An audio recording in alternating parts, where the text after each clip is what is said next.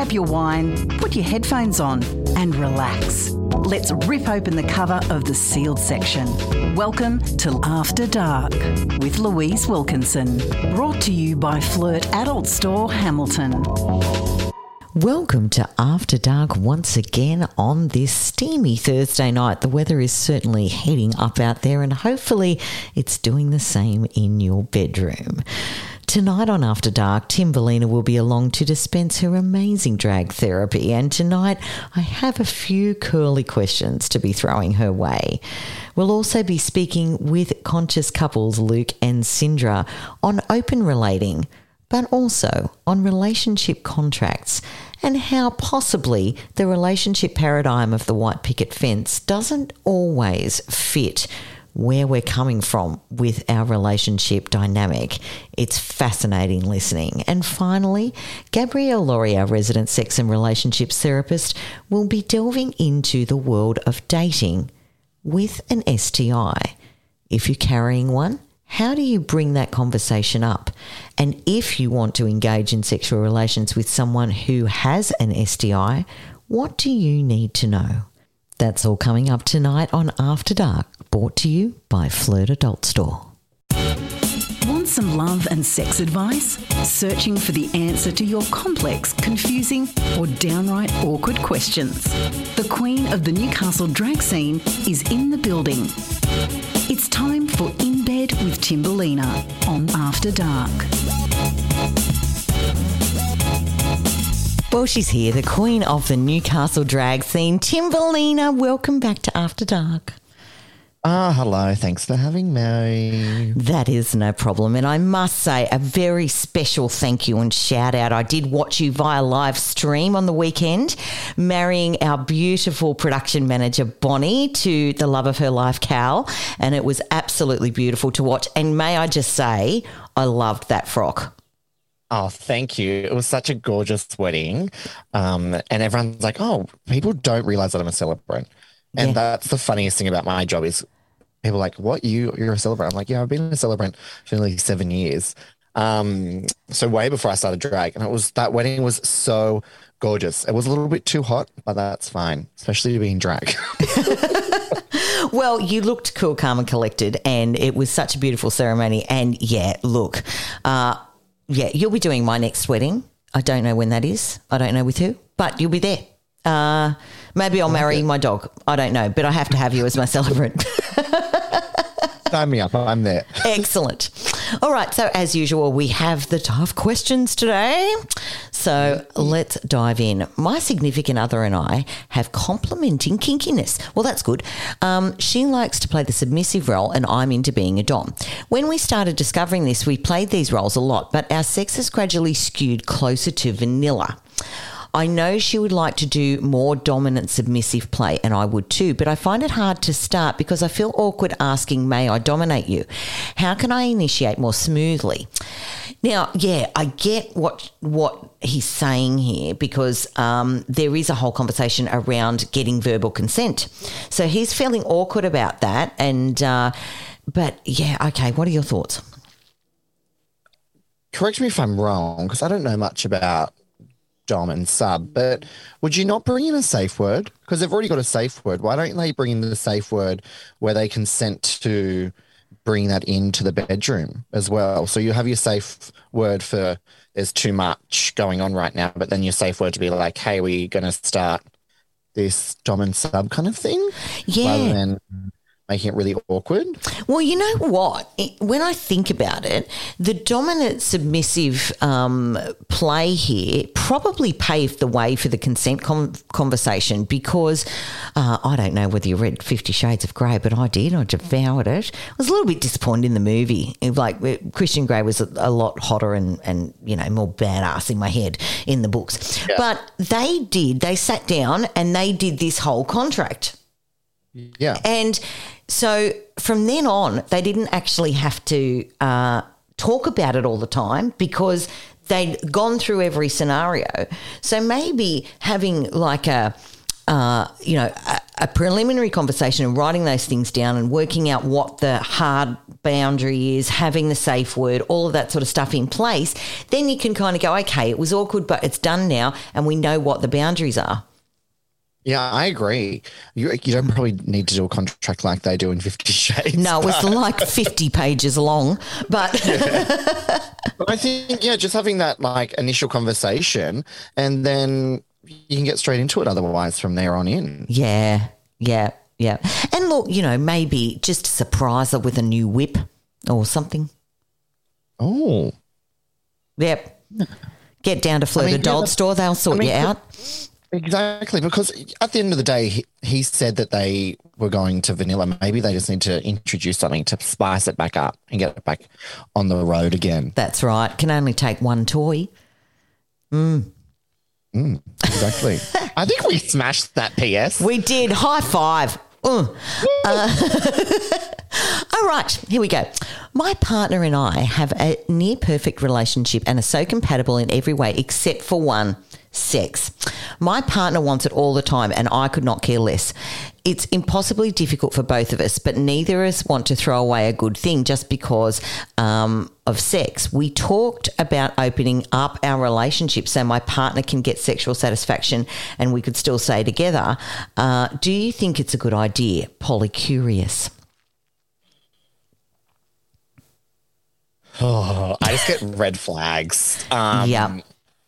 but so it works for some people. I just know that like I'm why I'm way too selfish to open up a relationship. I would start freaking out. But if you're okay with it and you think it's not gonna, there's gonna be nothing to stop it turning into cheating, then I think go for it. But for me, like personally, oh my god. When you were just talking, I was like, Right? do it. I Yeah. do it. Um, I am too needy and selfish. So, yeah. um, but if it works for you, I mean, tr- you can always try, and if it doesn't, you can just be very open with your communication and be like, "It's not working." Yeah. Sorry. Well, actually, I have to tell you that uh, the next interview on our show is Luke and Sindra, and they're talking about open relating because it's something that they do. They have an open relationship, um, and we have had this discussion. I mean, no way. Like, I don't. I um, call me selfish, but I don't share my toys. But um, you know, for them, it works and they have some great strategies around that. So keep listening to After Dark because we're going to actually solve that issue for you in the next interview. But for us, um, uh, if you operate like Timberlina and I, which is don't touch my stuff, um, Very much so. yeah, then you should probably uh, work on in the relationship. And then if you have exhausted every avenue, I think that you might be being, dare I say it, a bit lazy. Um, you know, sort of going, oh look, I can't be bothered. Go, go eat somewhere else. Um, You know, I think that maybe you know that could you could go to some couples therapy or some sex therapy. We have a um, resident sex therapist, Gabrielle Lawrie, on the show, and you know she could help you kind of overcome that mismatched libido. And if that really doesn't work, then have the conversation. But I don't think you've explored all the avenues in the relationship just yet. Yeah, hundred percent. That sex therapist could probably change your minds and like your life forever. So yeah, love it. God, we're knocking it out of the park today. I feel like we're killing it today. Look at us go. Oh, look, we are. We are. I still think that we should really set up at Five Sawyers like a um a tarot reading, except we do sex advice curtain. with the, The curtain, curtains need to be bright red though. with glitter, Yeah. maybe some organza. Oh, organza and like um sequin. Yes, They come through and it like draws like a big stage curtain. yes, that's very I fitting wonder, for us. how, I wonder how Five Sawyers would feel about us doing that. Yeah, they're like, we've got square meterage. Um, get out. We need to fit Yeah. more paying customers in. we could do like they have to buy a drink on arrival. We could. We could. We'll, we'll talk to them. We'll talk to them. Yeah. Um, yeah. Or, or we'll just do it on stage. Um, okay. All right. Here we go. Last one for today. I recently came out to my boyfriend as bisexual. Even though we are in a committed hetero relationship, it is important for me not to be um, an invisible bi person any longer. He didn't take it well, and now I'm reconsidering our entire relationship. However, we have a really long history together, and I love him tremendously. Is there any way to salvage this?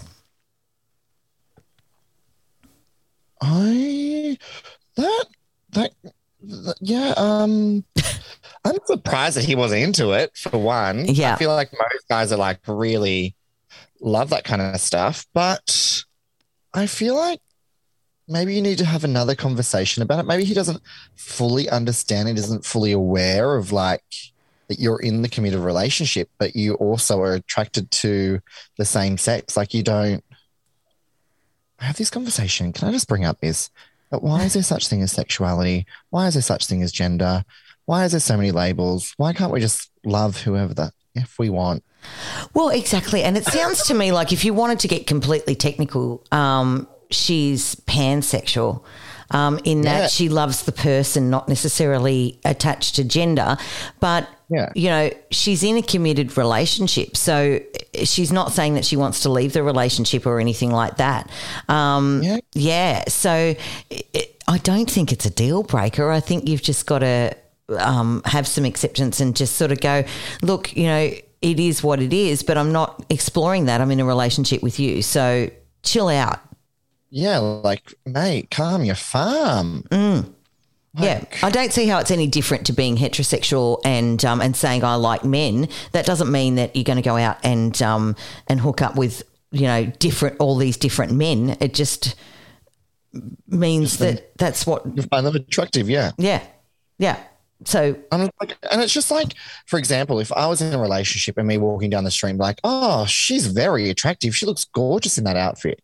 Like, I would hope my partner isn't going like, oh, you're checking out a chick. I'm like, "Mm, no, I'm just saying that they're really attractive. Um, yeah. Uh, yeah, we think it's a non-issue. yeah, Um, I don't think issue at all. Yeah, absolutely.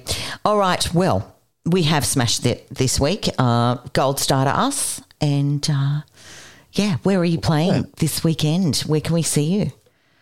Well, Five Sawyers is every Thursday, so catch me there in between recordings. Yes. um, you. And then where else am I? Oh, I've got a cabaret show. It's sold out. Sorry, you can't come. yes, um, Halloween. I was very disappointed. Yeah, sold out. Sorry. Um, That's just teasing, Timberlina. yeah, I'm sorry. And then next week, I I don't know where I am. Look on my website. I'm so confused now. I'm back in person. It's just like because like when I was in lockdown, it's just like oh, just go to the website and buy tickets to the virtual show. Now I actually don't know where I am. okay. Well, look, she's um she's not very good at forward planning, but she will turn up to the venue she's supposed to. So check out the website and see where she's supposed to be, and I'm sure she'll get herself there, and you'll have a great night. Timberlina, thank you so much for joining us once again on After Dark. Ever wondered about Tantra? Perhaps you want to know the benefits of sperm retention. Luke and Sindra from Conscious Couples invite you to explore the outer limits of your sexuality on After Dark.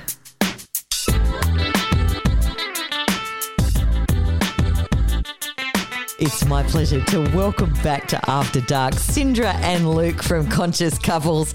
And today, l- last week, we, we chatted about polyamory and open relationships and the new relationship paradigm. And today, we're going to be continuing that discussion because we just scratched the surface last week. So, we're going to mm. continue with that discussion and talk about some tools. How are you going, guys? We are good. So good. So good. Just going so good.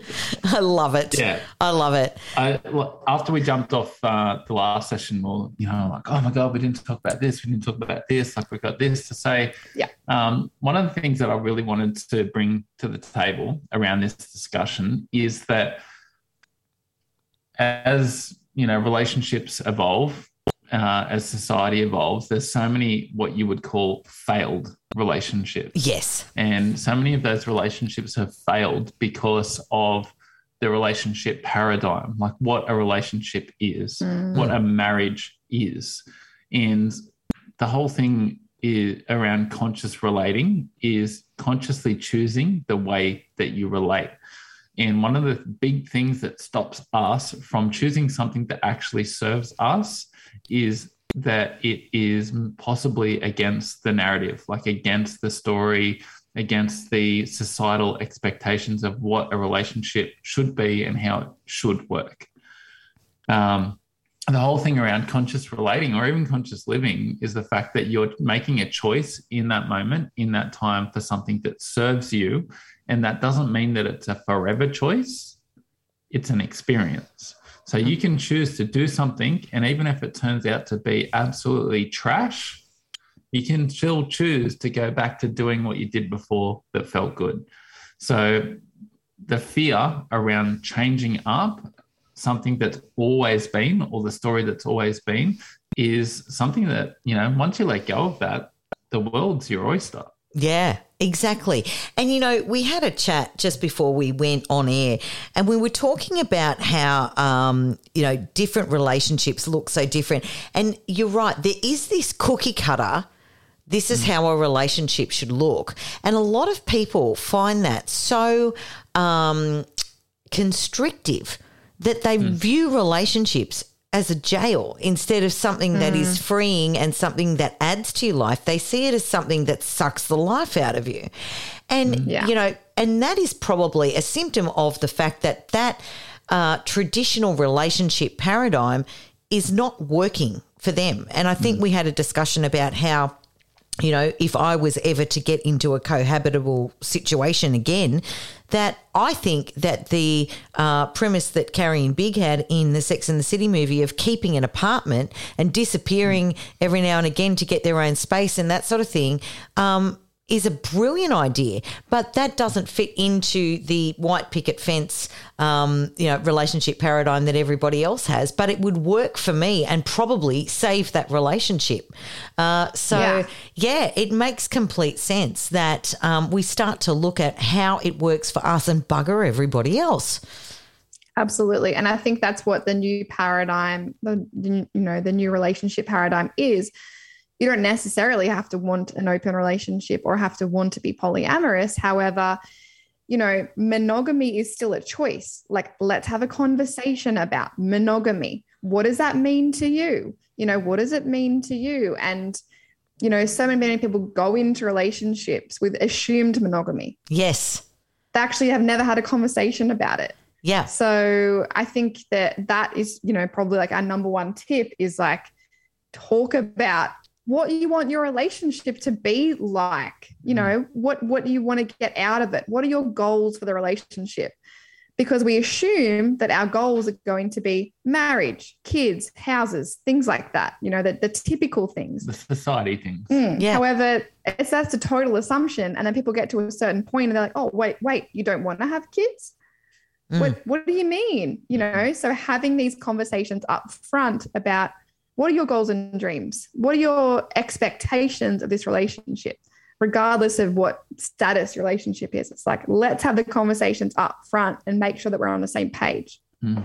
Mm. And it's really interesting as well when you were talking about, you know, the house, the kids, the the pet, the you know, white picket fence, all that sort of stuff. Those are logistical things, but they don't Yeah. actually they're not soul food. They don't No. feed your soul. So, you know, having those conversations about what will actually feed your soul and what will um, you know, what will work for you in terms of relating with your partner. Um, the other stuff seems a bit superficial, doesn't it? Mm, Totally, yeah. Mm. It absolutely does. It um it seems like it's, you know, like a preloaded program to a relationship. That's Like, right. Yeah. We're in a relationship and this is automatic. It's assumed, it's ambiguous, and it's very, very vague. But um, that's normally the stuff that causes the most friction in relationships, the assumptions. Yes. You know, like um, being able to like consciously choose the way that you're going to relate, whether it's open, whether it's polyamorous, whether it's monogamous. Like monogamous, like Sindra said, is still like a really conscious choice. Like to say, hey, I really love you, and the way that I want to try this is monogamy. Are you down for that? Yeah, cool. So what does monogamy mean to you? It Hmm. means this. Okay, cool. There's complete clarity there. Do you want to like check in in like six months and see how this is working? Like that's conscious relating. Conscious relating doesn't mean like having a swingers party every Wednesday night. Yeah. It doesn't mean like Well, it might mean that. It might mean that, but it like it, it's not assumed that you have to do all of this wild, weird shit. It's basically just choosing to consciously navigate what you're doing Yeah. and check in. Is this still serving me? Uh, if there is a problem, if there is conflict, asking yourself like some simple questions: Is this me? Is this we? Or is this society? Like, is this Mhm. a me issue? Is this a relationship issue? Or is this an expectation issue? Where's the conflict coming from? Yeah. and continue to navigate that. If you choose to do monogamy, then you might have an agreement that maybe we check in and we'll see how that's serving us in six months' time. If you choose to do open relating or even polyamory or swinging or whatever it might be, check in. Is this still good? Mm. We're still down for this? Yeah. yeah. Yeah. And that's where the boundaries come in, which is a big thing with open relating and polyamory and swinging. And I believe it should be a thing for monogamy as well, because you still have boundaries just because you're with the same person and that is just your one person that you want to be with. There still needs to be boundaries. There still needs to be boundaries around your own time, around what you do, around where, where you spend time and when and how and who with and all that kind of thing. And I think it's, again, assumed in monogamy, oh, well, we don't really need boundaries because it's just you and me. But boundaries are so important for everyone, especially, yeah. especially open relating, you know, making sure that you're on the same page and your the expectations are clear and the boundaries are clear. And so many people are scared of making boundaries because they think they're going to be limiting. However, they're actually very expansive. It's like, cool, I can play in this area. Wow, I've got all of that area to play with. Yeah. So I don't have to think, oh, is this okay? Oh, is that okay? Oh, is this okay? Like I just know, yes, that's okay. That's not going to be okay. That's maybe like a negotiation conversation. Yeah. And what's so cool about you two is is that, you know, you do make it a priority to have those conversations. Uh, and yeah, you do see a lot of couples sort of walking around with all these assumptions and with all this baggage, and they're freaking miserable. There's, you know, because they don't talk and and they have all these assumptions. And if they had the conversation, they might actually be surprised at what the other came up with. Yeah.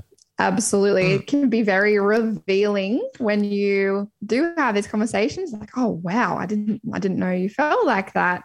And look, we have a lot of conversations. And they're not all pretty. They're not. Yeah. They're like some of them are ugly. Some of them are like I, sometimes we get to the end of it and I'm like, oh my god, if there was a fly on the wall or a camera on the wall, that like, oh golly gosh. But Golly gosh, I'm is- sure that's not what you said, really.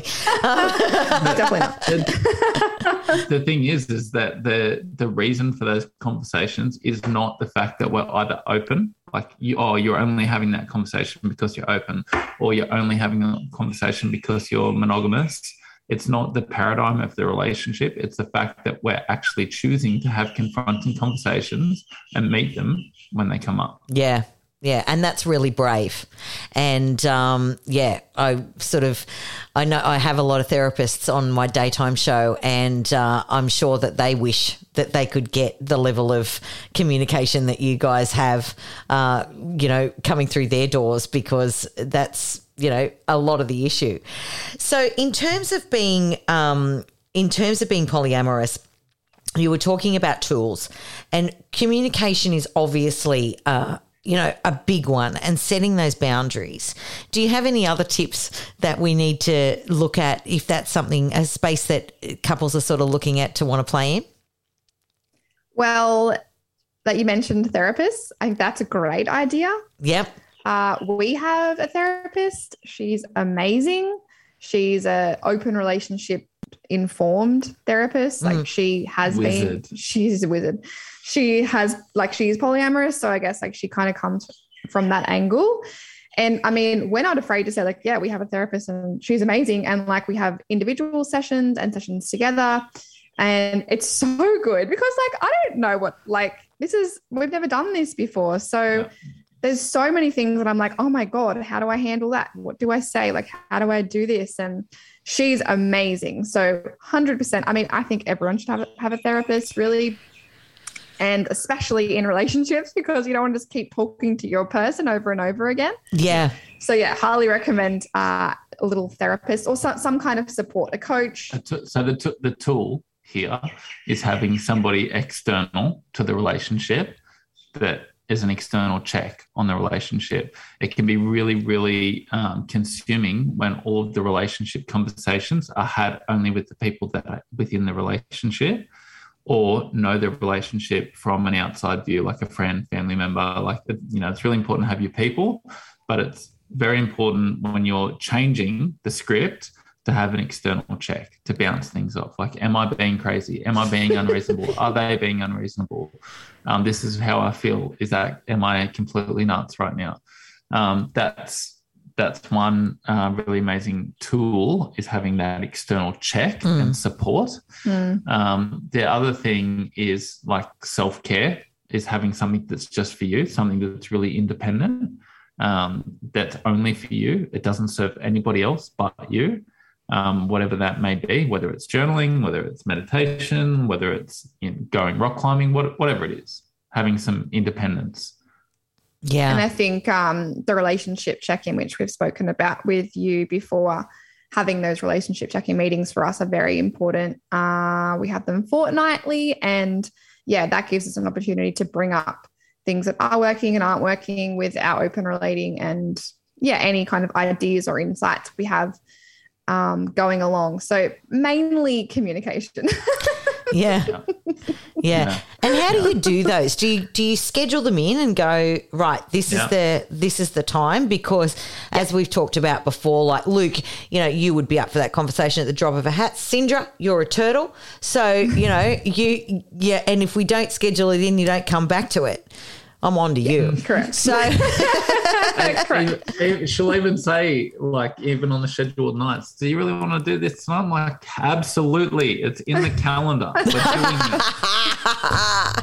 Luke, you're my homeboy. Often, often, they, yeah. often they go at that. Often there are two parter. The the nighttime conversation is very just kind service of level, service level, and then the next day we have like a more in depth conversation that we're actually feeling. Well, so we, we, we have it in like a shared Google calendar. Yeah, like, we have it in the calendar. We have it in the calendar. We have Sindra's got many calendars.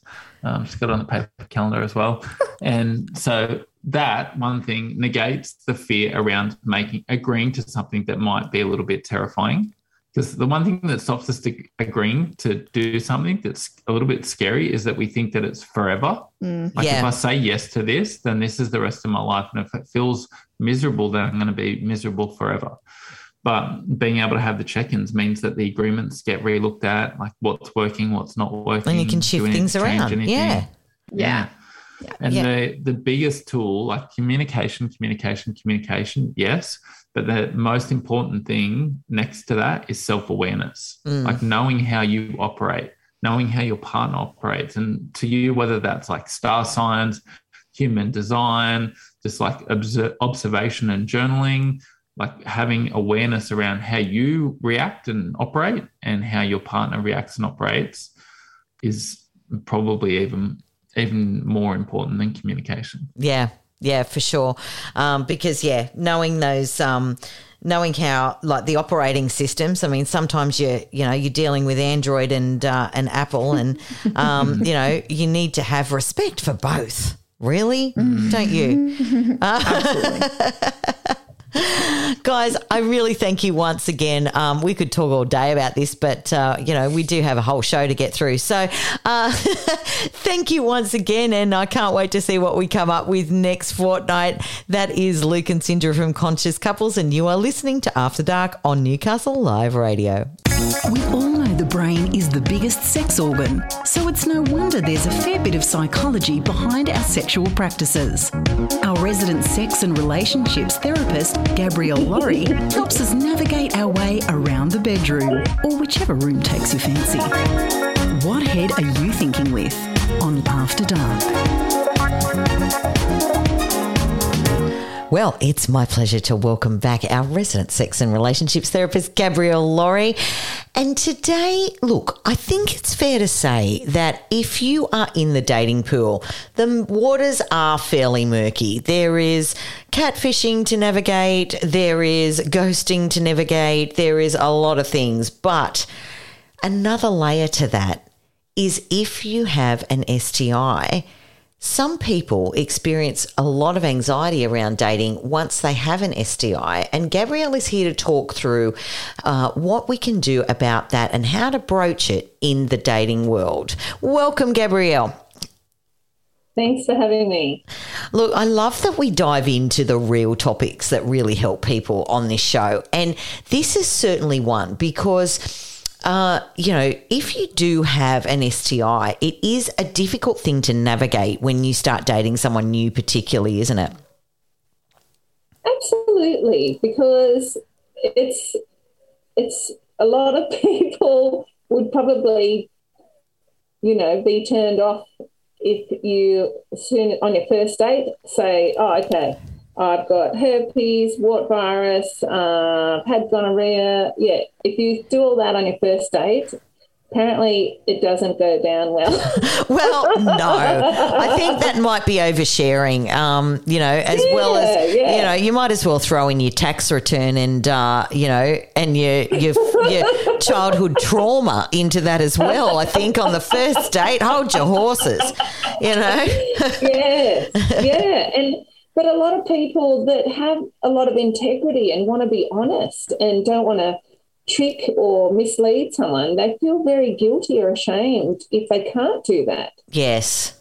So there are ways to do it that are widely accepted and and told by a lot of GPs to their patients and you know I mean of course in an ideal world there'd be no stigma Yes. And people with STIs would would just get treated with the same kindness and understanding that people with cancer get treated. Yes. Like, but there's just ridiculous uh, sexual shaming in our in our society that's been around for a long, long time. That where they make out that if you have an STI, you must be dirty. Yes, you know? and also promiscuous. And because you must have yeah. slept with a whole heap of nasty people to have contracted yeah, all these nasty, dirty people out there. Yeah. They sound like fun to me. Look, yeah, Although I think we're both on the same page there, Gabrielle, but, uh, you know, each yeah, their own. So, There's lots of different flavours of ice cream. That's all we're saying. Yeah. yeah. So if you're, if you're, if you're sexually active for 40 years of your life, it's very likely, or even 60 years, it's very likely you're going to have an STI at some point. Right. It's very normal. If you're dead or you're not sexually active, eh, or you're asexual and you never want sex with anyone, you won't have a STI.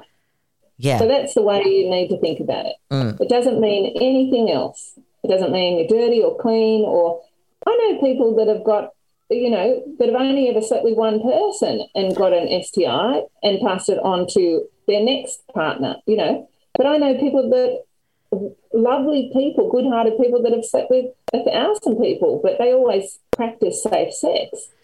And so they've never passed on any STIs. So, you know, uh, those judgments about who's safe and not safe, dirty or clean are just, yeah, then just, it's not fact based.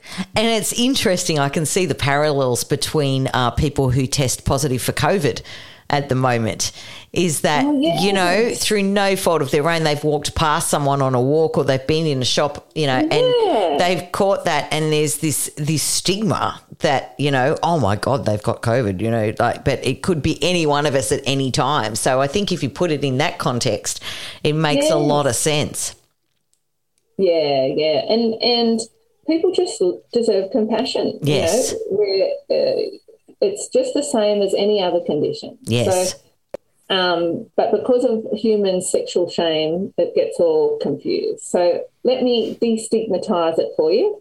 Um, about one in four people, if the stats are still the same, it could be more or less, have herpes. Yes. One in four people have the wart virus. Uh, they're prevalent. They're so common.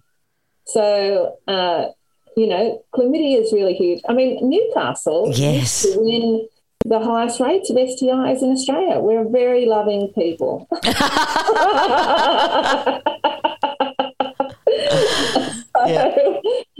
um, I do remember it. There was a song uh, that was a collective uh, thing that was done by Newcastle Musos uh, a couple of years ago called "Share the Love," and uh, yeah, uh, we certainly have. Played at Fanny's. Yeah. oh, look, we've all been there. yeah. So really, they're they're all around, and uh, you know, the good news is chlamydia, syphilis, and gonorrhea can be treated easily with antibiotics. Yeah. However, you know, you need to disclose if you, you know, first of all, the ways around this. So when you start dating someone in the dating world, get to know them first. Try to get to know them first before you jump their bones. Like, that's a great idea. Yeah. Um, but if you are just wanting sex, say you're on Tinder and we've made it clear, I just want sex, the other person goes, great, I just want sex. Okay, so then they're pretty sex positive. Both of you um, are just wanting some casual sex. You might have gone through a bad breakup and not be ready for a relationship or anything. So you could say to that partner, oh, before I sleep with anyone new, we go get tested. Are you happy to do that? And then we'll both just share our results and, you know, if there's something we need to clear up or precautions we need to take, we will. Um, or there's the other way where people just practice the universal precautions of using condoms and dental dams and minimize the risk. And, um, you know, if they don't. So, herpes and the wart virus and HIV, they're forever. Yes. Yes. So, so you know, and you can catch them with skin to skin contact. So, um, sorry, you can catch herpes and the wart virus with skin to skin contact. So, you know, if you use a condom, you can still get it.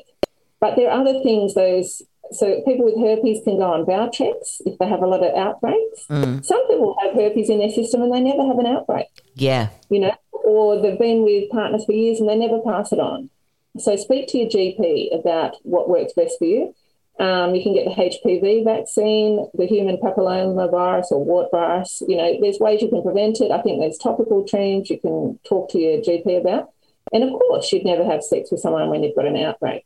Always check your partner's genitals, have some lights on somewhere, and and check.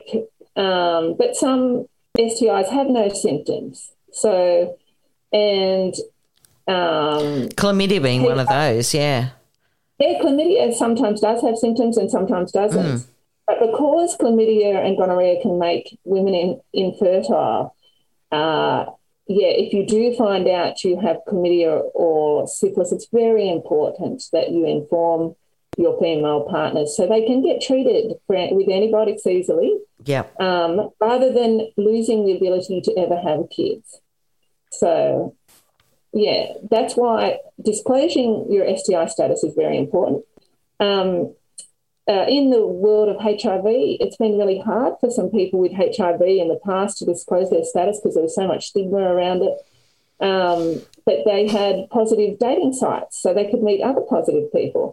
And the treatments are so good now that people with HIV live the exact same life expectancy as other people. And yeah, same, they can live a really healthy and sexually active life. So, you know, the stigma has reduced around that. And there's also things like PrEP and PEP you can talk to your GP about. Yeah. Can, uh, other great um, medications for everything have now been invented. So get your knowledge updated with your GP. Yeah. And if they don't know, go to a sexual health clinic because some GPs haven't. Got across it quite yet. Yeah. Yeah. There's Hep B vaccines uh, to prevent you getting Hep B.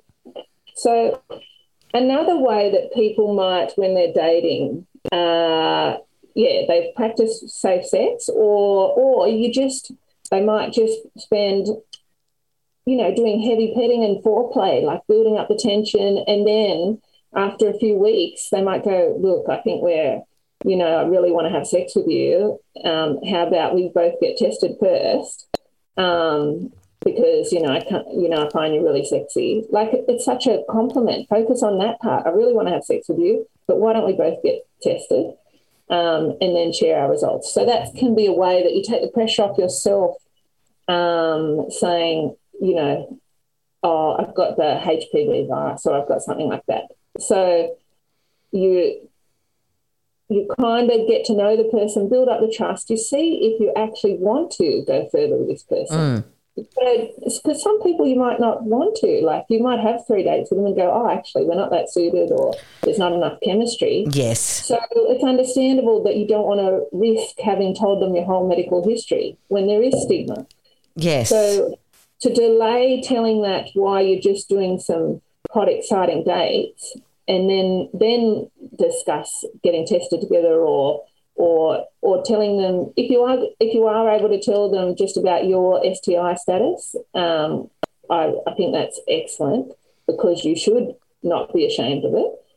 Make sure you don't do it in a restaurant, in a public place. Yes. You don't know how they're going to react. Yep. Um, make sure you have some pamphlets about the condition you have. Do it in a safe place, maybe in your backyard at home, or you know, invite them over for a cuppa and say, look, um, you know, I realize I want to take things further with you. I'm starting to get feelings for you and I find you really attractive. And, you know, and we've been using condoms and dental dams, but, you know, maybe we'll progress to not wanting to use those. And I want to tell you that I've got um, an STI and give them a pamphlet on it, answer their questions, and be prepared to show some empathy if they feel um, upset or or worried or something like that, and you can say, look, I say if it was herpes, you can say I've been having um, I'm on Valtrex, which reduces me ever passing it on to anyone else. Uh, I never go near anyone when I have an outbreak, but I don't. I don't. I only have an outbreak once every five years if I'm really stressed. I've had um, sex partners, long-term partners in the past who've never got herpes off me um, even though we've had unprotected sex for years. Mm. So you can give them a lot of reassurance. Yes. But do be prepared to support them because they might have been sexually shamed when they were growing up by their family's belief around STIs. So yeah. Yeah. Well, and also, um, you know, with the condition, obviously, you have the information and the education around it. Uh, so if someone doesn't necessarily have to delve into that pool, they might not have that information. For example, just listening to you then, I didn't know that there was a drug that could suppress the herpes virus uh, to that degree. Uh, no idea because I've never I've never come across it myself. So you know, if someone was talking to me, I would need them to explain and give me that information so that I could better understand. So I think, um, Yeah. you know, if you are carrying an STI, your assumption needs to be that you have more education around it than than the person that you're speaking to, and be prepared to, you know, acknowledge that they might be feeling flooded when you first tell them, and give them that information. Yeah, Yeah, and you can say to them, look, I know this is a lot to take. Um, if you need to go away and, and we're not chat for a few days, just so you can think about it or do your own research, or you can ask me anything you want and see if you want to continue, you know, our growing relationship. Let me know. I'll be really sad if you don't, but I totally understand. And most people um, do continue to want to have sex with each other. yes, So it never stopped the human race having sex when you've got STIs. If someone likes you enough, they will find a way yeah, jump your burns. absolutely, love it. And just one last thing I'd like to add is that if you do find out you have an STI and you want to do the right thing and tell your current or former partner, but you're worried that they might react in an unsafe way, they might be pretty volatile or they might have some mental health stuff, or if there's any DV, domestic violence or emotional abuse, then there are services that um, help you do the contact tracing. They might um, text that person from your that service, so you're anonymous, and let them know that they need to get, get checked for this STI.